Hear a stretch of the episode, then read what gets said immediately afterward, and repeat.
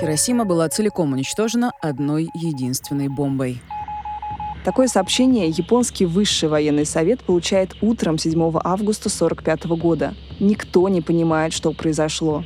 От Хиросимы нет никаких подтверждений. Связи с городом нет, все коммуникации уничтожены. Зато информация приходит из Америки. Президент Труман рассказывает нации о применении нового оружия.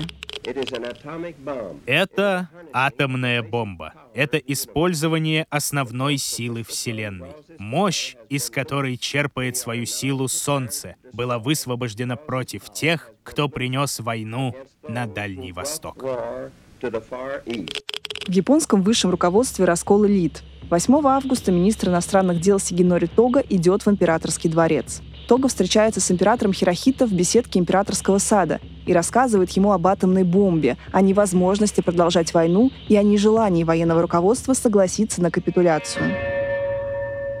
Советский Союз объявляет Японии войну. Война начинается завтра. К утру 9 августа 1945 года Красная армия беспрепятственно входит в Маньчжурию и начинает уверенно разбивать Квантунскую армию премьер-министр Кантара Судзуки идет к императору. И тот сразу же, без колебаний, соглашается на условия Потсдамской декларации. Вторжение Красной армии в Маньчжурию производит на японцев большее впечатление, чем взрыв атомной бомбы. Получив согласие на принятие Потсдамской декларации, премьер-министр Судзуки назначает совещание Кабинета министров и Верховного Совета на 10 утра. Решение принято. Япония сдается. Спустя час совещания министры узнают, на Нагасаки сброшена вторая атомная бомба.